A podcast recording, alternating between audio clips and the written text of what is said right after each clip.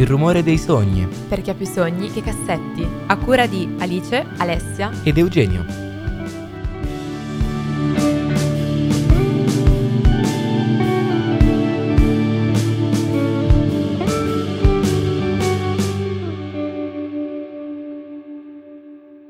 Buongiorno a tutti e bentornati al Rumore dei Sogni. Oggi puntata speciale in occasione dell'uscita di un singolo di un artista altrettanto speciale. Io e Alice siamo tantissimo onorate di avere con noi Michele Bravi. Eccoci, ciao a ecco, tutti. Ciao Miki. Ciao.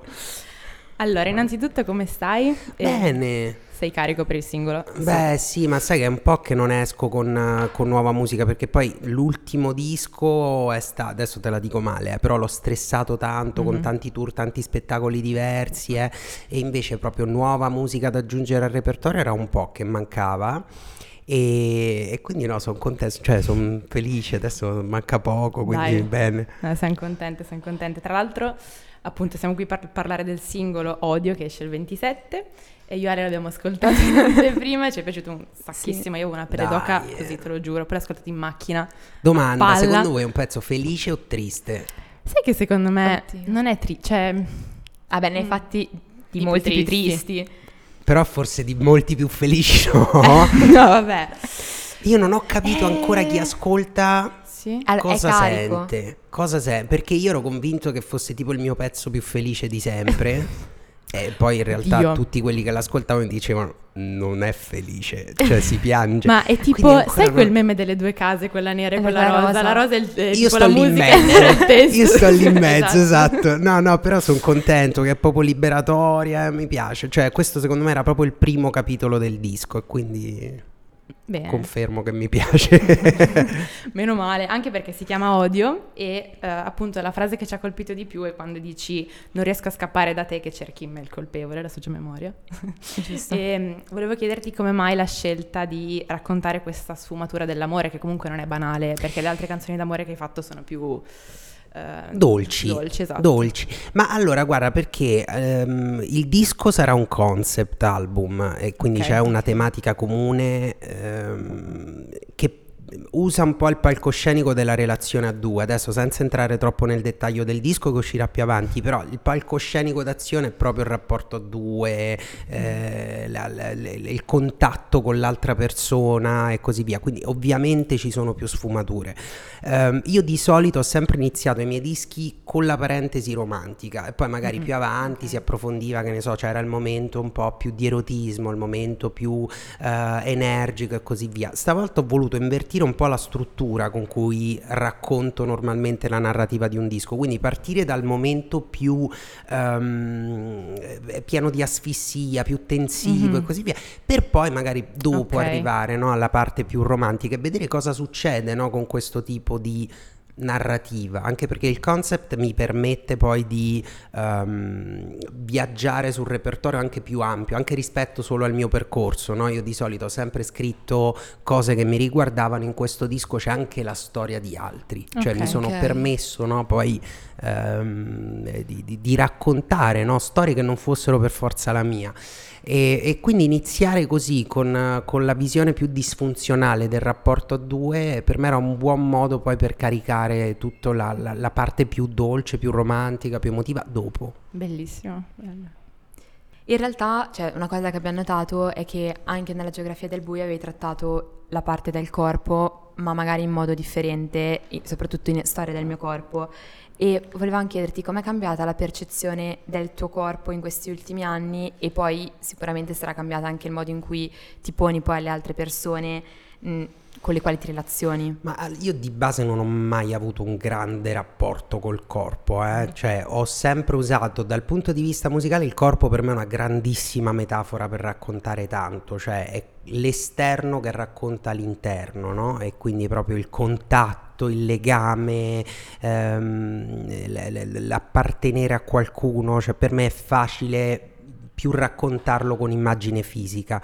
Ehm, diciamo che qua il corpo è usato più in maniera seduttiva, erotica, eh, cioè il corpo è dipendenza in questo caso, però sai, poi io credo che questo al di là della musica il rapporto col corpo cambia con la crescita, certo. no? piano piano che prendi consapevolezza, cioè oggi non ho un buonissimo rapporto col mio corpo, però mi approccio più per un sentiero di salute che altro, okay. no? E quindi l'alimentazione buona, il buon mm. allenamento, e questa cosa magari in passato non avveniva perché tendevo a portare la trascuratezza verso me stesso sulla parte esteriore, cioè sul proprio corpo. Adesso su quello sto un po' più attento. Okay. Non sono riuscito ancora a trovare l'equilibrio giusto, Vabbè. però credo che quello sia un percorso lento. Cioè io non ho mai conosciuto una persona che avesse un rapporto completamente sano no, col proprio corpo, corpo e quello ci vuole tanto tempo. Sì, forse non si arriva mai a un punto. Oddio, io spero invece, eh, se me la, me la vendi già così pessimistica. Arresa, no, no, ma quello col tempo arriva, perché poi quando ti senti bene con le persone, piano piano è un po' un cane che si morde la coda, no? gli altri ti fanno sentire apprezzato, mm-hmm. tu ti senti apprezzato e viceversa, tu ti senti apprezzato, quindi gli altri, gli altri, ti apprezzano. È un insieme di cose, quindi lì ci vuole, è proprio un equilibrio lento, lento, lento che va trovato, che, che parte prima dalla testa e poi esce fuori. Certo, certo. Ma in generale anche come è stato aprirsi su questo tema, perché comunque sia ammettere anche a se stesso di avere una dipendenza dal corpo di un altro, da una persona, non deve essere facile, e poi anche aprirsi agli altri. Cioè questa è una cosa che mi sono sempre chiesta dei cantanti, di come facessero a aprirsi al 100% o anche di meno, insomma, con le persone che comunque sia... Ma per me è un fatto abbastanza naturale, anche perché io cerco sempre di farlo poi nel rispetto delle mm. altre persone coinvolte, eh? cioè è più Guarda, è più un tema di chi sta vicino a me, cioè io ho capito che dedicare la canzone a qualcuno, mm-hmm. ma anche una canzone positiva, comunque è strano per l'altra persona, cioè lo sto capendo adesso perché anche cioè, a me non è mai successo che qualcuno mi dedicasse una canzone, che scrivesse una canzone su di me, non so cosa proverei ma sia che mi dice ti amo sia che mi dice ti odio eh? e, e, e, quindi più è, è, più un tema di chi mi sta vicino che hanno sempre lì che dicono eccola là adesso questa cosa diventa una canzone però, però per me è un fatto naturale perché è, è proprio il processo di trasformazione di alcuni momenti che tu hai nella tua vita nel mio caso in musica, mm-hmm. eh, poi però per qualsiasi creativo questa cosa succede, eh? cioè, c'è chi dipinge, allora quel momento della tua vita diventa un'immagine, c'è chi scrive, allora quel momento della tua vita diventano pagine, nel mio mm-hmm. caso diventano canzoni, no? E, però è un atto naturale, quindi io su quello non ho mai avuto troppo pudore, okay. cioè per me è utile farlo per me per poi ci stesso, sono magari sì. delle cose che mi tengo nel cassetto perché è troppo okay. da esporre, um, però cerco sempre di farlo in maniera gentile anche nei miei confronti, eh? cioè è difficile che, uh, sai, quando tu racconti le cose metaforicamente, non hai la tensione del fatto che entri così tanto nel privato, racconti una situazione, non racconti okay. la tua situazione. È ovvio che però per farlo ci sono delle parti tue, ma le parti tue in realtà le riconosci solo tu, eh? poi è difficile che qualcuno riesca effettivamente ad avere tutta quella tridimensionalità, cioè chi ti conosce ce l'ha ovviamente. Okay. No, è una cosa che mi ero sempre chiesta, avevo sempre avuto questo dubbio. E, boh. nel, dis- cioè nel, nel singolo dici che l'unico protagonista comunque nella parte della relazione eri molto attaccato al corpo dell'altra persona, quindi magari non era più una relazione basata tanto sull'amore ma solo sul corpo. Come l'hai affrontata questa cosa e se secondo te c'è tipo un rimedio che magari come consiglio comunque che ti senti di dire nel momento in cui capisci che non c'è più tanto legame con quella persona se non solo a livello corporeo? Ma dipende un po' cosa cerchi. Eh. Allora, intanto, cioè, sai, eh, adesso che sto iniziando piano piano a raccontare un po' il pezzo, tante volte mi è capitato che venisse semplificato come questo pezzo parla di amore tossico. Non è così, nel senso parla di una relazione disfunzionale. Poi la tematica amore tossico richiede proprio una preparazione psicologica che io non ho perché è proprio una cosa che non, non so trattare, non vorrei metterci una parola perché non sono preparato su quello su una relazione disfunzionale purtroppo sono molto preparato, però dipende tanto da quello che cerchi, cioè io qua parlo di dipendenza dall'altro perché mi è capitato di avere quella cosa lì e, e, e, e di provarla sulla propria pelle. Lì l'unica storia che, che, ho trovato come giustificazione è che io, ave- ma questo credo che sia un po' un problema, non so se generazionale o mm. del momento, perché poi parlando mi è capitato che insomma questa è un'esperienza comune a tanti, il fatto di avere per forza bisogno di qualcuno a cui affidare quel sentimento che senti, no? Okay. Sì. E allora dici lo, lo, affido al primo che capita. Guarda, l'esempio che faccio sempre adesso è questo, no? Tu immagina che stai preparando il film della tua vita, che ne so, il Titanic, mm. e allora perdi un sacco di tempo a scriverlo, a fare le scenografie, poi arriva il momento dei casting che devi scegliere proprio l'attore principale e quella cosa lo fai di fretta. Oh. Poi iniziano le riprese e ti accorgi che quell'attore sta rovinando tutto il film, però non puoi più fermarle le riprese perché ormai il film devi chiuderlo.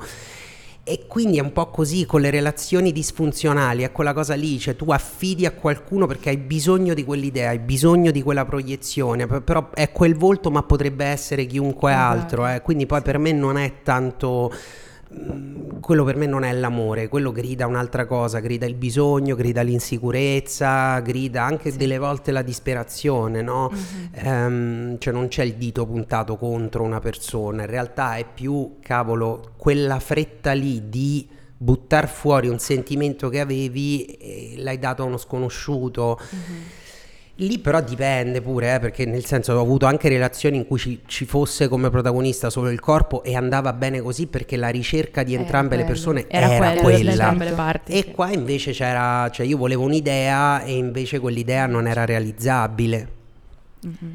E dato che hai detto che odio il primo capitolo, ci sarà poi un evolversi nell'album, dato che hai detto che sarà anche un concept album nei, pro- nei brani successivi? Sì, è un concept diverso dalle altre volte perché di solito partiva, cioè, i concept che ho sviluppato fino adesso erano una storia mia tendenzialmente che avesse tutte le varie fasi del processo emotivo no, che seguivano. Allora, anime di carta raccontava quella cosa lì, geografia del buio raccontava quella cosa lì. Qua è, è, è un disco più tematico, no? quindi c'è questo macro tema, te la sintetizzo così adesso, diciamo che il concept massimo sono le proiezioni, no? Okay. E allora qua si inizia a parlare che, dove il palcoscenico, come ti dicevo, sono le relazioni a due, qua si inizia a parlare parlare dell'amore disfunzionale e poi okay. ci sono altri momenti, però non è un'unica storia mm. che si evolve, sono più frammenti di situazioni mie e, e non mie che okay. piano piano raccontano, no? Eh, è come se fosse, sai, le serie antologiche. Sì? Okay. Ecco, quella cosa lì un po'. Eh, c'è tante storie diverse che però parlano tutte lo stesso linguaggio. Ok, ok. E tra l'altro per questo motivo qua hai Oddio, tipo ho toccato questo tastino, è successo qualcosa? Guarda.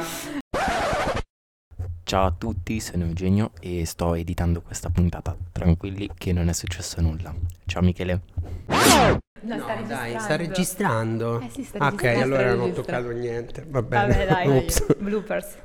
Salutiamo Eugenio che deve editare tutto. Ciao Eugenio, Ciao, grazie. Eugenio, scusami.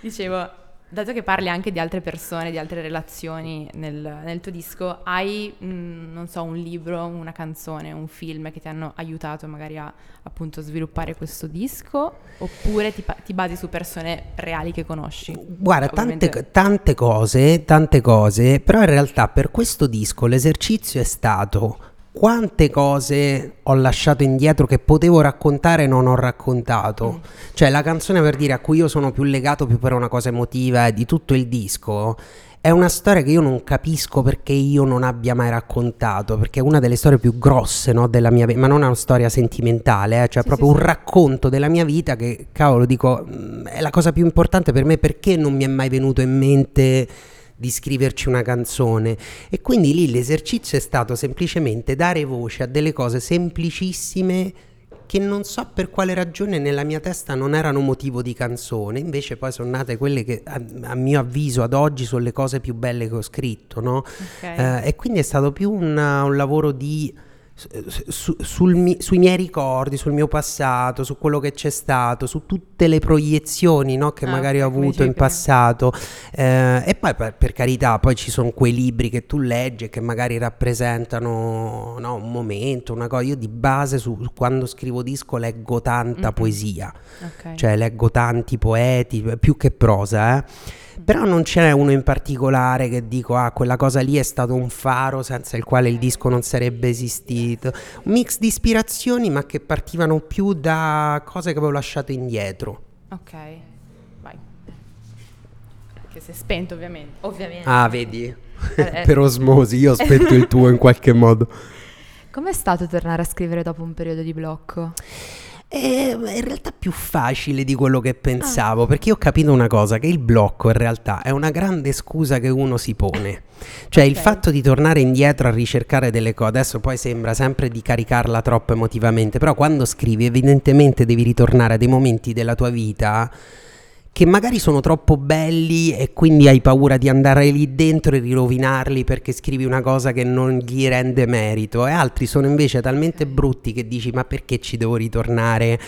E quindi poi ti inizi a trovare una serie di scuse con te stesso tipo una delle cose che io facevo era riempirmi di impegni cioè Ah, completare la settimana senza che ti rimane uno spazio vuoto per dire ragazzi io non riesco a scrivere perché sono pieno di impegni. Quindi cioè è più una scusa che ti poni perché poi il blocco vero non esiste eh, cioè nel momento in cui c'è un esercizio costante a scoprire che, che ne so, dietro a questo bicchiere tu puoi scrivere, puoi scrivere enciclopedie intere, è solo il fatto che non riesci, non vuoi riattivare quella visione Ah, creativa ok. che tu hai. Ok. E quindi in realtà è stato, cioè, è il disco più veloce che ho scritto, perché in poi l'ho breve scritto tempo. in meno di due mesi.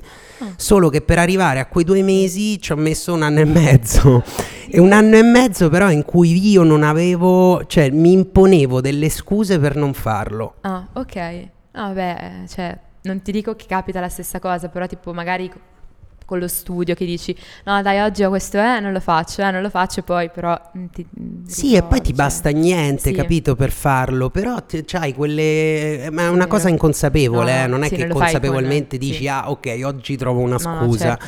Eh, però è un Certo. movimento che proprio... È, è la paura in realtà che ti frena lì. Poi quando superi quella cosa lì, in realtà ti accorgi, uno, che non aveva senso aver paura, e due, che, che quanta roba ti sei perso per strada. Mia, quello è vero. Cioè, a me capita di non fare le cose per paura e poi dico, no, ma cioè, qua- quanta roba effettivamente mi sono persa perché non l'ho fatto prima. Eh, ma guarda che quando scrivi è lo stesso principio, eh. Solo che non scrivo. Perché no, beh, però io te la dico male. nel mio caso perché cioè, la, il mio- la mia azione è quella, Ah, no? il mio certo. campo d'azione è quello, però cioè, il fatto di dire a questa cosa non la scrivo perché sotto sotto mi fa paura e tu non sai che cosa hai lasciato indietro, capito? Perché poi, ripeto, la scrittura è veramente un esercizio, eh? cioè ci vuole tempo, eh, delle cose nascono in 5 minuti, delle cose nascono in dei mesi, su quello è abbastanza imprevedibile, però il coraggio di prendere in mano la carta e la penna per dire questa cosa la trasformo in parole, in note, in musica, ci vuole sempre, per- nel mio caso l'ultimo anno, vuoi che ci sono stati tanti stimoli negativi eh, che hanno anche frenato questa cosa, però avevo capito, ho capito che lo facevo, cioè evitavo di scrivere perché sotto sotto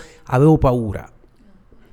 Sì, magari un po' un metodo di, non so, autodifesa. Io mi ritrovo nelle stesse cose quando, ad esempio, ti riempi di cose da fare per non pensare magari a un problema che hai. È quello il Dici, principio. Vai, mettiamo, facciamo. Sì, devo- sì, carichi, carichi, carichi, così è proprio un cerottino che E metti posponi, per eh. dire... E anche, guarda, sai cosa? Anche il pro- i problemi degli altri diventano una scusa per te per non fare le cose, perché Esatto. dici, ah, ma io devo aiutare quella persona, ah, ma io devo ascoltare quella persona, così non pensi ai tuoi, così eh, i tuoi li affronti dopo, capito? Mm, mm, mm. E io su questo però ci è voluto un Ci po' per tempo. capirlo. Eh sì. Mm, mm. E odio in quanto l'hai scritta? In- 5 minuti. In realtà, guarda, la prima stesura, perché poi io vado di fino eh, le, Eh, le settimane successive che sistemo il testo, le cose, però la prima stesura in credo due ore, non di Ah. più, eh, cioè è stata molto, molto di getto. Io avevo già l'idea del testo e- ed è stata molto naturale, però altre canzoni per dire ci ho messo da quando ho iniziato il disco, l'ho finite, fai conto, settimana scorsa, eh, quindi Ok. nel senso dipende un po' dalla tipologia di canzone. Questa qua è nata molto di getto, cioè in maniera molto molto frenetica. ok. E dato che appunto, come ti dicevamo prima, io e Ale ti seguiamo da un po' di anni, insomma, Brave. siamo cresciuti insieme, cioè effettivamente è vero. E abbiamo notato che sei cresciuto anche tanto artisticamente e secondo te qual è l'aspetto in cui tu ti vedi più maturato, cresciuto, sempre artisticamente parlando? Artisticamente io credo la scrittura, Ok. ma perché è meno timorosa Te la dico male adesso, eh, perché non è del giudizio degli altri, però de- io so che le mie canzoni sono poi entrano in un mercato e quindi al di là poi della qualità o meno, vengono trattate come viene trattato un qualsiasi prodotto che va in vendita, no? E quindi quando c'è un investimento, poi ci trova, è, è più una cosa economica, cioè è un mercato proprio, no? E quella cosa per me era motivo di ansia, perché nel senso come fai a soppesare una cosa che è artistica, una visione artistica in termini monetari, in termini economici, in termini di aspettative di un'azienda che ti sta firmando e che sta investendo sul tuo progetto, cioè non hai la certezza o meno che una cosa funzioni, che una cosa piaccia, che passi in radio, che non passi in radio, che vada bene sullo streaming, che passi in televisione, cioè ci sono mille dinamiche e questa cosa era un freno un po', eh? quindi ascoltavo tanto quello che c'era in giro, cercavo di veicolare anche la mia scrittura, ma non per snaturarla, perché ci fossero degli elementi che per chi ascoltava dice è giusta per il mercato in questo Ok. momento. Adesso quella cosa assolutamente sparita. Eh, io mi Cioè, assolutamente sparita. I Hate Music che avevi detto che l'avevi scritta in inglese proprio per avere una specie di... Eh, però sai comunque guarda che quando, quando iniziano, qua- paradossalmente, quando le cose ti iniziano ad andare bene e magari tu quelle le hai fatte completamente in maniera istintiva, quindi senza porti i problemi del mercato, ma semplicemente perché quel mercato non lo conoscevi. Quando iniziano ad andare bene, la fatica è mantenere proprio quel tipo di fame e naturalezza che c'era all'inizio. Perché comunque quando senti, adesso poi mh, senza, mh, cioè qu- dietro a un disco c'è un investimento di soldi importanti Mhm. che porta il tuo nome. Ed è un'azienda che sta investendo su di te. Poi queste sono cose noiosissime, eh, Vabbè, perché però è cioè, io bello, poi di cioè. numeri non capisco niente. Però mi rendo conto che delle volte ho cercato di modulare un po' la mia visione artistica anche perché, chiamiamoli gli investitori, la discografica, chi vuoi, fossero tranquilli di quello che sarebbe potuto essere il risultato. Quando l'ho fatto è sempre andata malissimo, quando Ok. ho seguito l'istinto è sempre andata benissimo e quindi poi a un certo punto, vuoi perché proprio i dati me l'hanno confermato, ora me ne frego, nel senso che quando scrivo una cosa, cioè io è quello che so fare, è quello, non è che riesco a essere emulativo su una cosa di scrittura, cioè se tu mi dici partiamo da questo pezzo e scriviamo un pezzo che si ispira, io non riesco a fare, c'è chi riesce a fare, io non ce la faccio. E quindi su quello sono molto più, non rassegnato, ma molto più tranquillo, cioè mh, stoico nel dire io so fare questo, speriamo che questa mia visione in questo momento del mercato funzioni. Però nel processo di scrittura la parola mercato se n'è andata ed è già una grande conquista per me. Ma secondo me questa cosa qua arriva, cioè perlomeno per chi ti segue, ma in generale chi segue anche il cantante abbastanza arriva quando senti la canzone che è scritta proprio distinto e di getto e quando magari è un pochino più lavorata, non lo so, queste cose qua le- secondo me si notano. Eh, io sai, ormai non ci faccio più caso perché sentendo tante cose quella cosa un po' l'ho persa, però mi rendo conto, cioè per me è facile capirlo quando lo fai, no? E quindi su quello io ormai non ho più troppa paranoia, ma mi piace così. Ok. E, ancora una domanda, dato che la nostra università, come ti dicevo, si occupa anche tantissimo di cinema, Sì, volevo chiederti, dato che hai preso parte anche a un sacco di film, Amanda, finalmente l'alba che esce tra poco tra l'altro, sì. e mm, volevo chiederti secondo te quanta affinità pensi che ci sia tra la musica e il cinema, proprio come arti e non lo so, in cosa ti riesci a esprimere meglio? Penso alla musica, però insomma, dato che... Ma in realtà dipende, cioè tantissima l'affinità perché da una parte c'è il contenuto per immagini, dall'altra il contenuto per suono. E però per me sia la scrittura, ehm, cioè la scrittura musicale e quella cinematografica hanno eh, una cosa in comune che è la narrativa, cioè proprio l'arco narrativo, la storia che si evolve, c'è il momento di tensione massima e poi la risoluzione nel finale, no? E questa cosa c'è sia nelle canzoni eh, che, che nel cinema. Poi io sono stato sempre abituato a scrivere canzoni che avessero un racconto, eh, che- che avessero un'evoluzione, no? Che ci fossero eh, dei momenti narrativi insieme delle pause liriche, quindi più descrittive e così via. E quindi in quella cosa lì, nella scrittura, le vedo molto, molto, molto vicine. Um, io poi sai, um, ultimamente a me la domanda che mi fanno più spesso è cosa scegli tra cinema e musica. Io ho sempre odiato il gioco della torre di chi butti giù, allora scegli, preferi, vuoi più bene a mamma o a papà? Io quella cosa lì l'ho certo. sempre odiata da quando sono bambino e quindi spero insomma di non dovermi mai trovare a scegliere tra una cosa e l'altra perché per me sono due cose che si parlano tanto e anzi vorrei si parlassero sempre di più. Poi è ovvio che la musica in questo momento è più fortunata ma perché ha anche uno storico di attività certo. diverso. Il cinema è un pudore che ho tolto da poco e da un paio d'anni, no? E quindi sta iniziando, no? Quel percorso lì. Però mi piacerebbe tanto che comunicassero sempre di più. Allora, l'ultimissimissima domanda. Allora, il nostro podcast si chiama Il rumore dei sogni. Domanda che facciamo a tutti: che rumore fanno i tuoi sogni? Io sai che non mi ricordo mai quello che sogno. Niente, un silenzio tombale proprio. No, i sogni futuri suonano, suonano come il disco, suonano... Ma io so comunque anche quando sogno, sono comunque drammatico, eh? Oh, Quindi accordi in minore, pianoforte e io che canto disperato. No, però sai cosa? Io so, cioè, poi ci scherzo tanto, eh, però a me piace, piace, il suono dolce e io tendenzialmente lego la dolcezza a dei momenti che gli altri vedono come tristi, invece per me sono nostalgici e malinconici, cioè quella roba lì, quella roba, que- quei suoni lì mi, mi riempiono proprio il cuore d'amore e quindi quei suoni lì, leggeri, sottili e malinconici, per me sono sinonimo di prospettiva. Olè. Chi è? Chi è? Grazie mille. Grazie, grazie, grazie a voi. Un bacio. ciao. Niente, ciao. ciao. ciao.